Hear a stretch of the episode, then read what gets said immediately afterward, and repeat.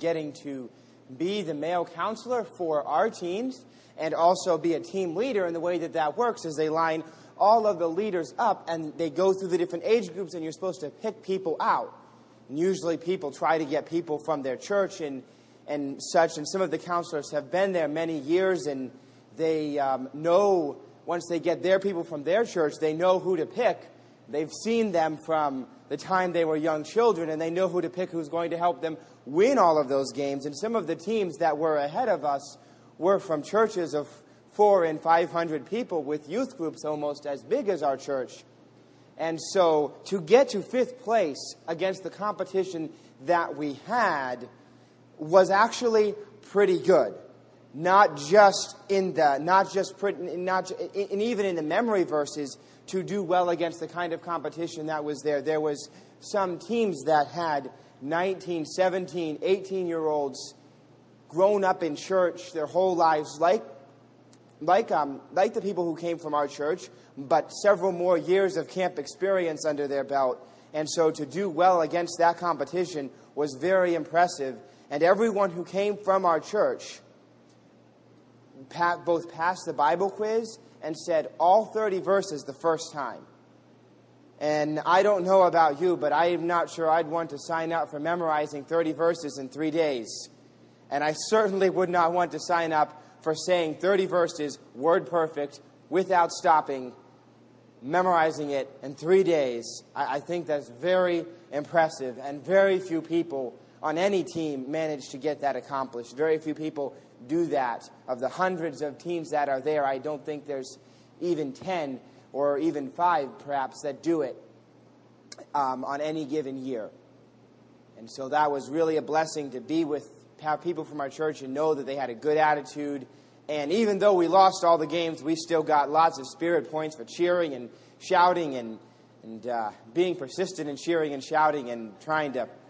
They gave, they give points. If you cheer nice and loud and you cheer enthusiastically, they give you points. So we did pretty good at that.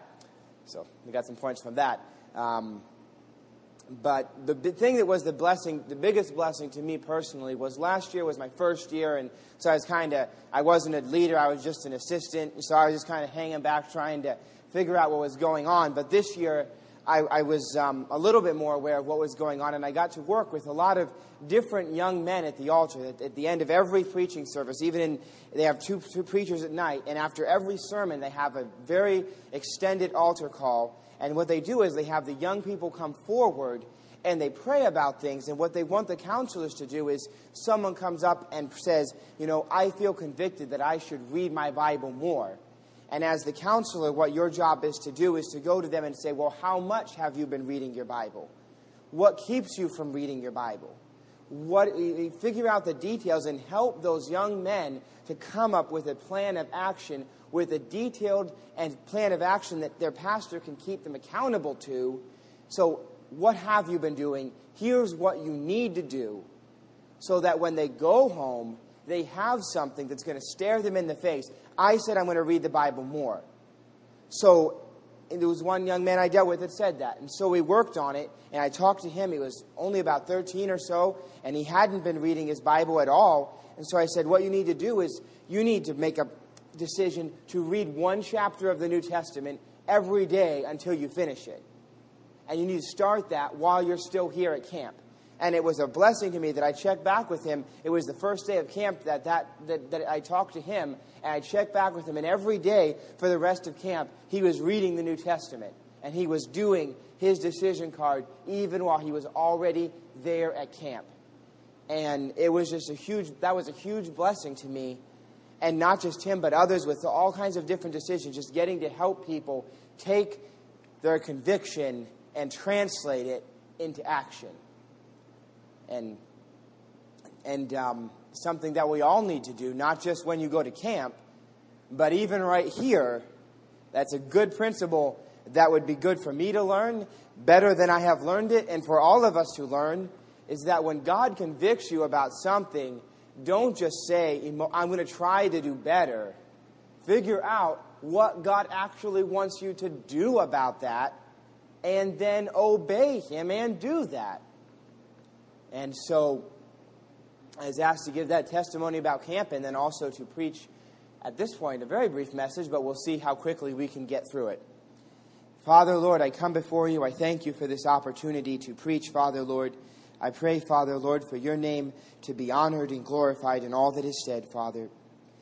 I pray that thou wouldst give me brevity, Father, Lord, and clarity, and may what I say be a blessing and be your truth. In Christ's name I pray. Amen. Please turn in your Bibles to the book of Deuteronomy in chapter 4. Deuteronomy chapter 4 in verse 39. It says there, Know therefore this day, and consider it in thine heart, that the Lord, He is God in heaven above, and upon the earth beneath. There is none else. Thou shalt therefore keep His statutes and His commandments, which I command thee this day, that it may go well with thee, and with thy children after thee, and that thou mayest prolong thy days upon the earth, which the Lord thy God giveth thee forever. And we'll be focusing on the first verse there. Know therefore this day and consider it in thine heart that the Lord, He is God in heaven above and upon the earth beneath. There is none else. How many of you remember back when you were teenagers? Some of you still are teenagers. Some of you are not yet teenagers, and this would still apply to you. Your parents telling you, as long as you live in my house, you're going to follow my rules. As long as I'm paying for your food, you're going to eat what I put in front of you. As long as I'm paying for the clothes on your back, they're going to be clothes that I approve of. Well, I think that no, and I think that that is something that's a very common experience. That if you had any kind of home life at all, that would have been something you would have heard, most likely on more than one occasion. No matter how reasonable those rules were, if you were a teenager, and if you were being hearing those rules, then you would have been a teenager. I bet there were times, in fact, I know there were times when you longed to leave home just so you would no longer be subject to those house rules that your parents had for you. Even if you understood that those rules were reasonable and right, you still, there's something in every young person that wants to leave home and see what it would be like if you had a different set of rules to follow. Even while you're still at home, there's rules that your parents had that while you're in this house, while you stay at home, here's things you do all the time. Well, while you're in the house, some people say you need to take your shoes off. Some people say you need to keep your shoes on. Some people say you need to wear socks or not wear socks or whatever it might be. There's different rules that apply while you're at home that didn't apply to you when you were at school. And if you left to go away to school, it was likely the same way that the school had rules and regulations that applied there. There were things you wouldn't dream of doing at school that would be perfectly acceptable at home, and things that would be acceptable at home and school that your friends would not approve of at all. And yet, even when you finally got to leave home and you finished school and you were free from all of those rules, you probably found that you were just free. In fact, you certainly found, if you live in society at all and have not yet been locked up, you found you were not just free from, you were just free from those house rules, not from rules in general. If you go to work, there are regulations and company policies that you must abide by while you work at that company. And if you leave that company, you'll find and you go to a different place of business that there are rules you need to listen to your new place of business's rules and policies. And if you are so misguided as to think that the way to be truly free is to join the Marine Corps, you soon realize that there were far more rules there and far more house rules in the Marine Corps than you ever thought possible anywhere else. Yet each of these sorts of rules, whether they're difficult and, and very complicated and, and detailed like the Marine Corps or relatively easy, have one thing in common, and that is that they only apply to those areas of life that they have authority over. Your parents really only had real authority over you while you were living under their roof. Well, hopefully you learned wisdom and you learned to respect the wisdom that your parents had you weren't obligated. No one forced you to apply their house rules to your workplace. The same is true for the rules you have at work. They don't, at least they don't normally, apply to what you do in the privacy of your own home. Unless you're stealing company data, then they would apply. And certainly the house rules of the Marine Corps do not apply to any other situation. Please do not try this at home. It will not help your relationships at any other environment other than the Marine Corps. Yet, even though there is nothing, this is a common pattern that we see, and there's nothing necessarily wrong with that, but even though there's nothing necessarily wrong with that, there is something very wrong with the tendency that we have as sinful human beings to apply the same sort of thinking to the way that we obey God. We tend to think that God has rules that apply to His house, that He has authority in some areas, in the religious, in the spiritual, in the somehow sacred parts of our lives, but not in the other parts. We think that the rules that God has are kind of house rules that apply to the church, but they don't apply to our workplace and they don't apply to our home life. The children of Israel faced the same temptation. They struggled with the same sort of thinking. You see, in the ancient Near East, it was thought that different gods had authority in different places. When, by the grace of God, Ahab defeated the Syrian army, the Syrian generals got together and they said, The gods of the Israelites are gods of the hills, so let's fight them in the valleys, and then we're going to win. That was the kind of way that they would have thought. It would be very easy for the children of Israel to think that God was Lord over Mount Sinai, but when they came into other places, or perhaps in other circumstances, there would be other gods whose laws they would need, would need to be respected. In opposition to any such notion, God gave, gave them a message, a message that applies just as much to us today as it did to them back then. God is God everywhere. I know that this sounds simple, perhaps even trite, but that does not make it any less profound. God is not just Lord of the heavens, controlling the galaxies, He is Lord of the workplace, controlling your circumstances. He is not just Lord of the church, receiving the worship of the congregation, but He is Lord of the home, seeing your marital strife. God is present everywhere, and everywhere that He is present, He is God. I know that you all know this, and I doubt if there is anyone here that would even question it, but the more important question is whether you live like you believe it. It is so easy to treat God like just another earthly authority who has house rules for church stuff and let our boss determine the rules for work and our spouse determine the rules for home or ourselves determine the rules for home and our buddies determine our rules for entertainment entirely independent of the overarching lordship of God. That would be perfectly fine if God was only God at church, or if he was only God in heaven, or only God when we are doing spiritual stuff. But that is simply not the case. God is Lord everywhere in heaven and in earth. God has no competitors anywhere. Not only does God's authority extend everywhere, that authority is equally exclusive everywhere. God does not share his authority with anyone.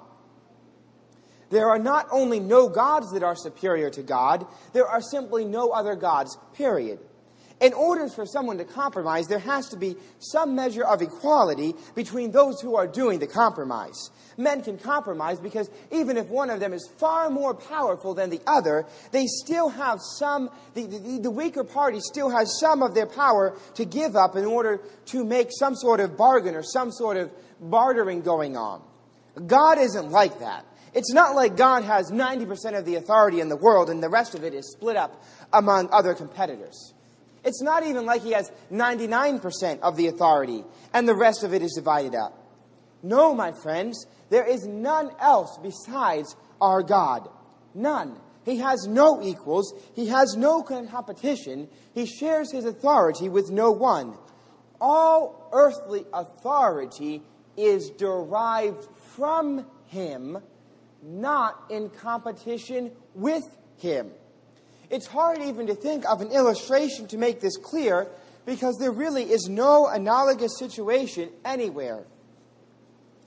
God has absolute and total authority, and there is no one anywhere whose opinions should even be taken into consideration if they differ in the slightest from what God has said. God demands obedience in everything. All this talk about God's authority isn't just some theoretical exercise of no practical value. No, it is very practical because the same God that has authority everywhere demands obedience in everything. He doesn't just want you to obey him when you come to church. No, because his authority is equal everywhere, he demands equal obedience in everything. God doesn't sign off on exemptions. Human authorities do. There are many rules we make for ourselves rules of etiquette, rules of conversation, and so forth that apply to some areas and not to others. God's laws aren't like that. From the boardroom to the bedroom, God wants us to obey Him because we will never go to a place to which His authority does not extend. Yet, we cannot be obedient on our own. Even as God gave these commands to the children of Israel, He knew that they would not be able to keep them. Moses knew that the children of Israel were not, were not going to keep the law. In fact, in the book of Deuteronomy, on several separate occasions, God says, I know you've not yet been given a heart to obey these laws. I know you're going to disobey. I know you're not going to be able to keep the law. God knew that sinful human beings can't obey His law. We can't keep it perfectly. God demands perfect obedience and the book of Isaiah says that even our best actions are as filthy rags in God's sight. If we could compartmentalize God's authority, if we could separate it to just one area, to the spiritual things, if we could just get everything all itemized and organized and get God in a little box of our own making, then we might be able to keep His commandments. But we've already seen this is impossible. God demands perfect obedience everywhere, in everything. Without holiness, no man shall see the God. Without perfect obedience, there is no holiness. If this is where my message ended, if this was all that I had to say, it would truly be a hopeless case, and we would leave this evening desperate and miserable, conscious that God has authority everywhere, and conscious that we are continually breaking His laws, adding to the load of our guilt everywhere that we go. But glory to God, this is not where the story ends. God is not willing, God is not even able to remit one iota, one minutia, one tad little bit of His authority. There's no excess authority when it comes to God. Every bit is important. He cannot and He will not, and He's promised that He never will soften one sentence in His law.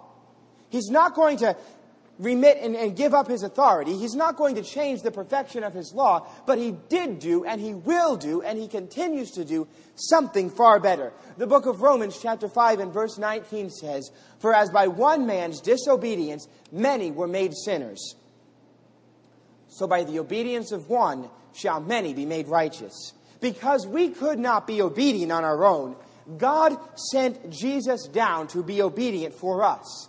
Yet the story does not end there.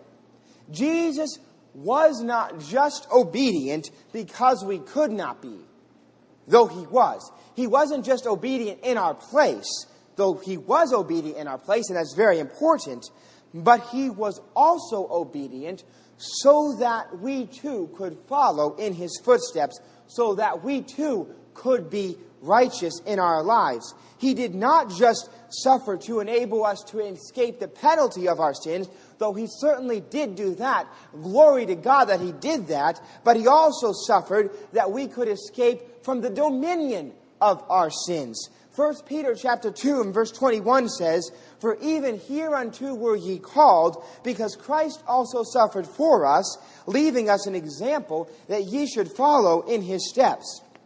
You see, all the way back in the wilderness, God knew that the children of Israel would need to have a new heart in order to truly obey his commandments. In Deuteronomy chapter 30 and verse 6, God promised those children of Israel that there would come a day when he would circumcise their hearts. In Jeremiah 31, he made that promise more specific. And when Christ came, he made that promise fulfilled. Salvation is not just deliverance from the consequences of sin, it is also the implantation of a new nature. Therefore, if any man in 2 Corinthians chapter 5 verse 17, therefore if any man be in Christ, he is a new creature. Old things are passed away, behold all things are become new. Because of the work of Christ, because of the saving work of Christ, we have the ability to obey God. Yes, we will still fail. Yes, there will still be times, even as believers, when we will mess up mess up, but we no longer have to. We have become new creatures. We've been delivered from our bondage to sin, and because of that deliverance, because of the obedience of Christ, we can live righteously in our everyday lives. See, here we have a God that demands perfect obedience, perfect obedience in everything because His authority extends everywhere and we fail and we can't measure up and we can't do it. And so God loved us so much that He sent down His Son to pay the price for the sins we've already committed and then to change our natures so that we can be like his son, so that we can be delivered from the dominion of that sin in our everyday lives. We no longer have to be conformed to this world, but we can be transformed by the renewing of our minds so that we might prove together what is that good and acceptable and perfect will of God. If we are true believers, we have no excuse. We have been delivered from the bondage of sin. We have been made new creatures, and we have been given the power to live like it, not just when that life is easy, but even when it seems impossible. Yet if you have never been born again, if you have never repented of your sins, of your rebellion against God, of your failure to give Him the glory He deserves, if you have never acknowledged that it would be perfectly just in Him to send you to hell for your wickedness, and realize that he, he owes you absolutely nothing, and yet admitted that He was your only hope and flew to Him for mercy and pardon and then received it. That's salvation. If you that's what the Bible describes salvation as being. If you've never received that kind of salvation, then you are in a most miserable condition. You are in the miserable condition that we would be at if the story had stopped when we were talking only about the demands of God to be perfectly obedient to Him. No matter where you go, you will not escape God's authority. And no matter what you do, you will be adding to the load of guilt and shame and sin that you are already under before a holy and a righteous God. God rules everywhere, and He must be obeyed in everything. But if you are separated from His grace, you cannot truly obey Him in anything. You may be able to leave your parents' home and leave their house rules behind, but you can't leave God's house. You can't escape from His rules, and you cannot escape the penalty for breaking them. He is Lord everywhere, and the only way to escape His judgment is to fly to Him for mercy. He has never rejected one sinner yet, and He has promised that He never will. If you are yet an unbeliever, you need to fly to Him and receive pardon for your sins and a new nature that will enable you to glorify God by obeying Him. If you are a believer, you still must fly to Him for strength to obey. You cannot get out of God's house. You cannot escape His authority. And so it's time to start obeying His rules. God has not only made clear to us what He wants from us, He has given us the ability to do it. He has done everything that's necessary. And it's time for us to start obeying His commandments. Father, Lord, I come before you this evening and I just pray, Father, Lord, that the words that I have said would be blessed to those that are here, Father, Lord, that your name would be magnified. I pray they would come home to my heart as well, Father. In Christ's name I pray. Amen.